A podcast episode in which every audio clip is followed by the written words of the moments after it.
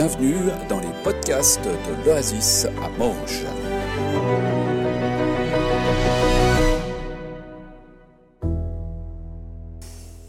En, en, appui, en, en mettant en marche ce petit appareil, euh, c'est marqué Énergiseur dessus, dans les piles.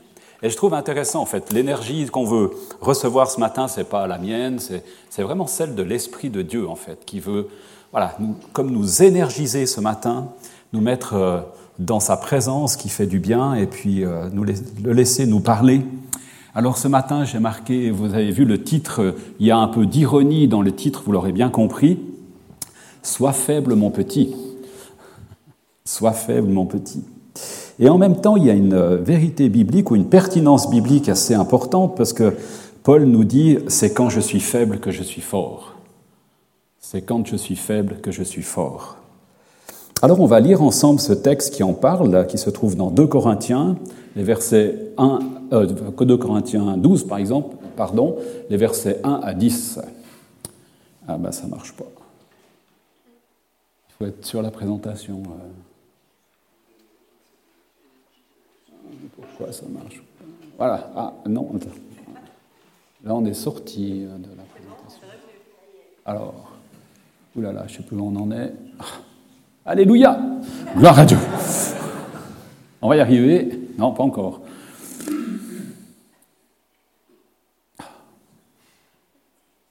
Maman Bobo! Sinon, je vous le dis là. Il est revenu. Il faut donc que je fasse le fier. Bien que ce ne soit pas utile, je parlerai maintenant des visions et des révélations que le Seigneur m'a accordées. Je connais un chrétien qui, il y a quatorze ans, fut enlevé jusqu'au plus haut des cieux. Je ne sais pas s'il fut réellement enlevé ou s'il eut une vision. Dieu le sait. Alléluia.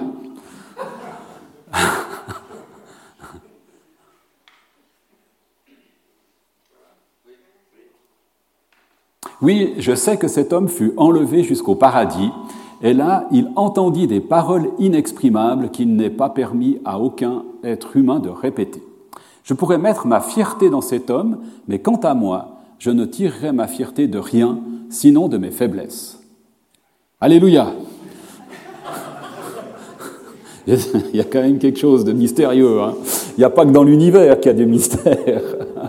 Si je voulais faire le fier, ce ne serait pas excessif, car je dirais la vérité. Alléluia. euh, mais j'évite de le faire, car je ne veux pas qu'on ait de moi une opinion qui dépasserait ce que l'on me voit faire ou ce que l'on m'entend dire, ou une opinion qui s'appuierait sur mes révélations extraordinaires. Il n'y a pas Alléluia, mais il n'y a pas la suite non plus.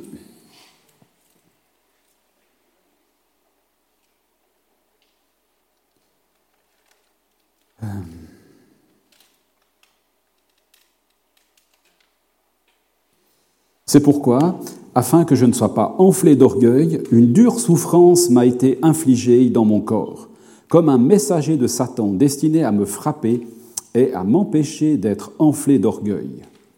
Trois fois j'ai supplié le Seigneur de me délivrer de cette souffrance. Il m'a répondu : Ma grâce te suffit. Ma puissance s'accomplit au sein de, mes fa- de la faiblesse.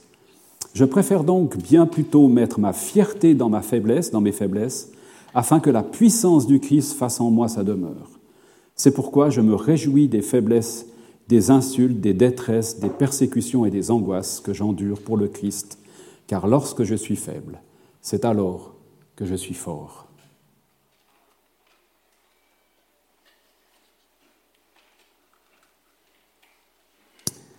« Ma puissance s'accomplit au sein de ta faiblesse. » Il y a quelque chose de fort comme ça là-dedans. Hein.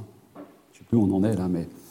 Il y a quelque chose aussi, j'ai trouvé vraiment fort, c'est qu'il y a une volonté de Paul d'être congruent, d'être adapté entre ce qu'il dit et ce qu'il fait, en fait. Et donc, s'il mettait en avant les, les fiertés qui auraient pu être les siennes, on pourrait voir un décalage entre sa vie et ses actes. Et ça l'évite l'orgueil aussi, hein. J'aime bien cette notion d'être suffisamment faible pour laisser la puissance de Dieu se manifester. C'est pas facile, je pense, à vivre. Hein. Et je me suis pensé, je me suis posé la question, mais qu'est-ce que pourrait être notre écharde dans la chair? Qu'est-ce que ça pourrait être, mon écharde dans la chair, cette faiblesse en fait qui me tient, qui m'empêche d'être dans l'orgueil? Quelle est ton écharde dans ta chair, en fait? Vous n'êtes pas obligé de le dire, en fait, mais peut-être de s'y penser, d'y penser. Euh, je ne sais plus où j'en suis, mais c'est pas grave. Je me suis dit, mais est-ce que notre culture vaudoise, suisse, et cetera, pouvait être une écharpe dans notre chair? Ou dit autrement, est-ce que notre culture pourrait être peut-être pas une écharde, mais un, comme un blocage qui nous empêche de vivre vraiment, complètement, entièrement, voyez, authentiquement, les valeurs du royaume, les choses de l'esprit, et cetera. Est-ce que notre culture, alors peut-être pas une écharde, mais au moins quelque chose qui nous retient, qui nous empêche peut-être d'avancer? Si on regarde Paul, je dirais, mais soyons faibles comme Paul, pour commencer, c'est déjà pas mal. Hein ? Parce que malgré son écharpe dans la chair, qu'on ne sait pas trop bien ce que c'est, hein, et on dit, il y en a qui disent que c'était ses yeux, il y en a qui disent que c'était sa santé, il y a même des sales langues qui ont dit que c'était sa femme. Voilà. Non, mais je ne plaisante pas, hein, c'est sérieux. Il y a des textes qui disent que probablement que ça... La... Voilà, je ne vais pas insister là-dessus. Mais si vous regardez un Corinthiens onze, donc juste avant, on voit que Paul il raconte un peu tout ce qu'il a vécu. Il y a eu des insultes, il y a eu la prison plusieurs fois, il a été battu, on lui a jeté des pierres, il a risqué sa vie, on l'a jeté en bas, de... non, enfin on l'a fait descendre par un panier en bas de la muraille parce que sinon il aurait été arrêté, voire tué. Il a vécu des détresses, des persécutions, trois naufrages, il nous dit, voilà, qu'il a passé une journée et une nuit dans la mer tout seul, enfin voilà, mordu par un serpent, enfin. Il a quand même vécu des trucs pas légers, légers, hein. Mais n'empêche, qu'est-ce qu'il a fait? il a, il a été vraiment au fond, au bout, quoi. Il était, j'allais dire, au service de Jésus à cent quatre-vingt-quinze pour cent, quoi. Vous voyez? Donc, l'écharpe dans la chair ne l'a pas arrêté. Sa culture ne l'a pas empêché d'être témoin du Christ. Vous voyez?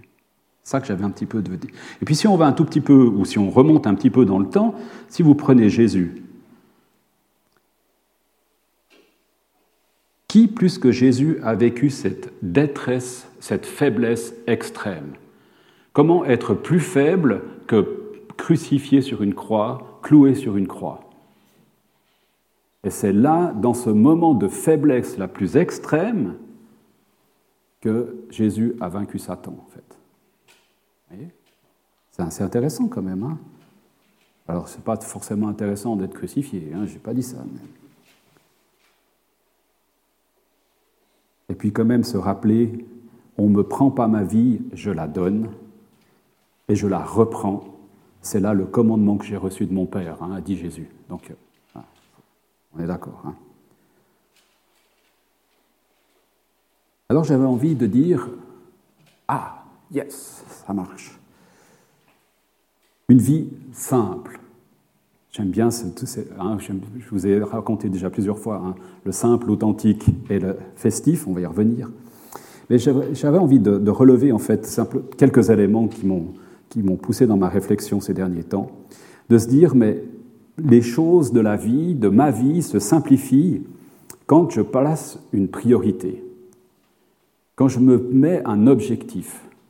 Je ne sais pas si vous, ça vous arrive, mais si on, quand on se fixe un objectif, eh ben, c'est bien plus simple la vie, parce que si ça ne va pas dans ce sens-là, c'est des choses qu'on peut un peu euh, mettre de côté. Voyez ? Donc, quel objectif je me place dans ma vie? Quelle est la, la, la vision que j'ai de mon existence? Ça, ça peut m'aider peut-être à, à simplifier un peu certaines choses. Si vivre ce que Jésus enseigne sur le royaume de Dieu, c'est ta vision, alors ça va simplifier des choses, en fait.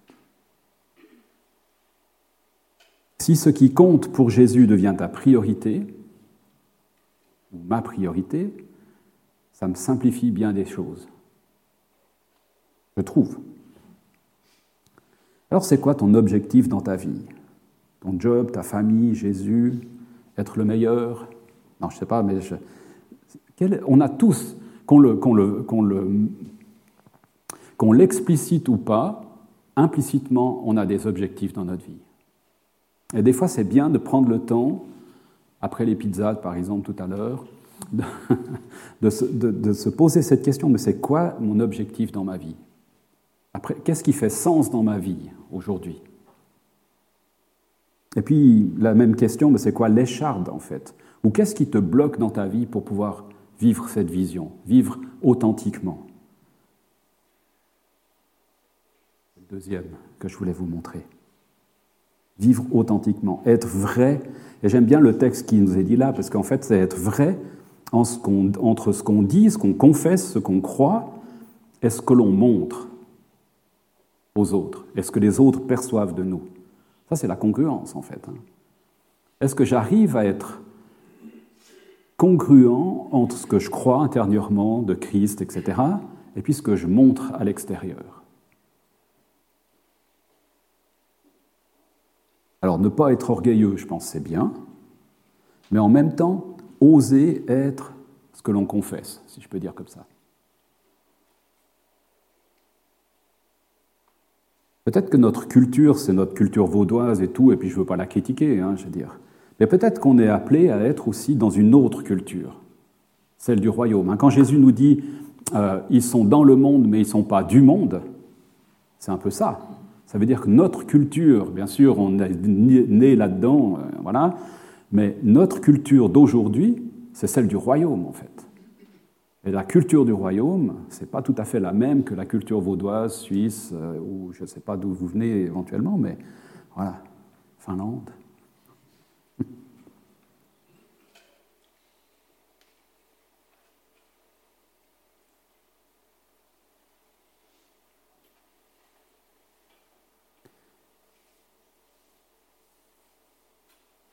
Et puis le côté festif.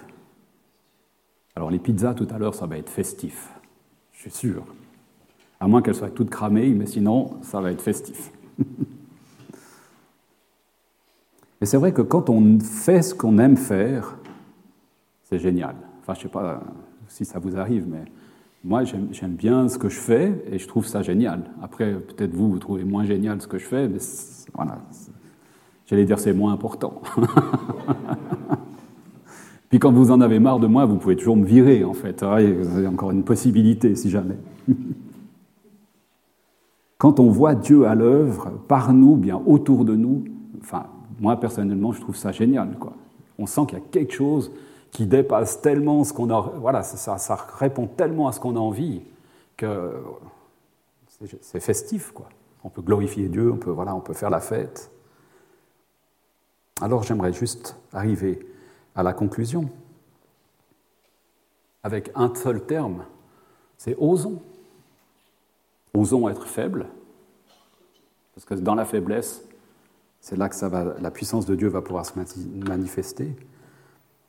J'allais dire osons, osons dépasser le cadre de notre culture pour entrer dans le cadre de la culture du royaume. J'ai repensé à Un, un prêtre du Grand Saint-Bernard qui était venu une fois nous parler à une, à une soirée de louange dans le nord, là-bas, à Reconvigné. Il avait cité un truc, il, a, il avait parlé en fait, du granit en fait, qu'il y a dans, les, dans la montagne et tout. Puis lui, il disait, moi j'aime bien les pierres qui sont fendues. Parce que quand elles sont fendues, elles laissent passer la lumière. Alors il avait dit un truc comme ça, j'aime les fêlés parce qu'ils laissent passer la lumière. Alors, j'avais envie de nous inviter à être des fêlés, en fait, juste pour laisser passer la lumière du royaume à travers nous, en fait. Osons être des fêlés. Alors, quand on a une tasse fêlée à la maison, on, a, voilà, on aime moins, ou les assiettes, enfin voilà, mais osons être des, des fêlés, en fait. Osons être suffisamment faibles pour laisser Dieu agir. Des fois, on veut tout contrôler, tout maîtriser, hein. Et quand on est dans la faiblesse, on ne maîtrise plus grand-chose, en fait. Osons faire ce qu'on aimerait que d'autres fassent pour nous. Vous connaissez la règle d'or ? Vous connaissez ?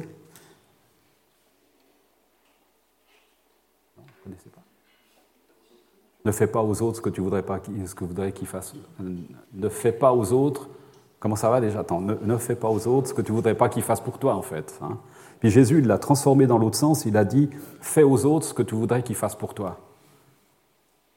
C'est ça que j'aimerais nous inviter à faire, en fait. Fais aux autres ce que tu voudrais qu'ils fassent pour toi. Comment est-ce que vous vous êtes converti ? Je ne peux pas vous le demander comme ça, mais enfin, il y a quelqu'un qui vous a parlé, vous êtes dans une conférence, êtes... voilà, ben, c'est ce genre de choses. Ça, ça vous a parlé, peut-être que ça peut parler à d'autres aussi. Fais aux autres ce que tu voudrais qu'ils fassent pour toi. Fais à ton voisin ce que tu voudrais qu'il fasse pour toi. À ton collègue de travail, et cetera. Cette règle d'or, elle est, elle est assez intéressante quand même. Hein. En plus, c'est quand même Jésus qui l'a dit quand même. Ça, ça donne peut-être un poids aussi. Mais ce qui est intéressant, c'est qu'on la trouve dans, dans toutes les autres religions, on la trouve aussi, cette règle d'or. Vous la trouvez dans le Coran, vous la trouvez dans l'hindouisme, vous la trouvez partout en fait. Sauf qu'elle est toujours du côté négatif. Fais pas aux autres ce que tu ne veux pas qu'ils fassent pour toi. Puis là, Jésus la donne dans le sens positif en fait. Oser faire ce qui compte pour Jésus. Qu'est-ce qui compte vraiment pour Jésus, en fait ? Bah, osons faire ça, en fait. C'est quand on est dans l'impuissance que l'on laisse le plus facilement Dieu agir.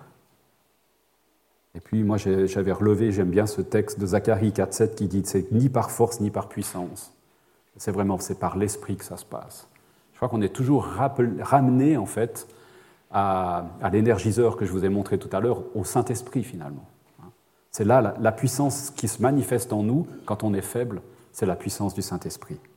Je crois qu'on est appelé à, à le laisser toujours plus prendre la place, à toujours plus nous, nous travailler et nous faire euh, accomplir ce, que, ce qu'il désire pour, euh, pour nos vies en fait. J'aimerais vous inviter à la prière. Il y avait la fin de ce, du texte de... Non, dans le texte qu'on a lu tout à l'heure, et je crois que c'est ça qui me parle le plus, en fait. Hein, c'est quand Dieu a répondu à Paul, il lui a dit « Ma grâce te suffit et ma puissance s'accomplit au sein de la faiblesse. » C'est vrai, Seigneur, on veut s'appuyer sur ta grâce, en fait. S'appuyer sur ta grâce, sur ton esprit, pour le laisser euh, agir en nous, pour laisser ta grâce travailler en nous, autour de nous, par ce qu'on dit, par ce que l'on est, par ce que l'on fait. On a envie de, de voir finalement ta puissance manifester autour de nous, alors que nous, ben, on est bien conscients de nos limites et de nos faiblesses. Et on, on aspire à, à non pas devenir puissant, fort, majestueux, j'en sais rien quoi, mais on aspire à, à même que dans nos incapacités, dans nos limites humaines, ben, on puisse te voir agir autour de nous. On puisse voir ton esprit travailler sur d'autres personnes, à travers de ceux qu'on, qu'on côtoie, ou bien simplement peut-être un sourire d'un ami qu'on, qu'on a pu aider, ou je ne sais pas. Enfin voilà, on, a, on aspire à vraiment te voir à l'œuvre, Seigneur, autour de nous, en nous, par nous. Et pour ça, on a vraiment besoin de ton aide, on a besoin de ton Saint-Esprit. Et oui, aussi que notre culture, notre environnement ne soit pas un frein, mais qu'on puisse toujours plus découvrir finalement qu'on appartient, qu'on est dans ton royaume, qu'on est dans, ce, dans un environnement différent, celui de la bienveillance, celui de la grâce. Et c'est ces valeurs-là qu'on aspire à vivre toujours plus entre nous, mais aussi autour de nous, qu'on soit euh, suffisamment fêlés, Seigneur, pour refléter ta lumière et ta gloire autour de nous. Amen.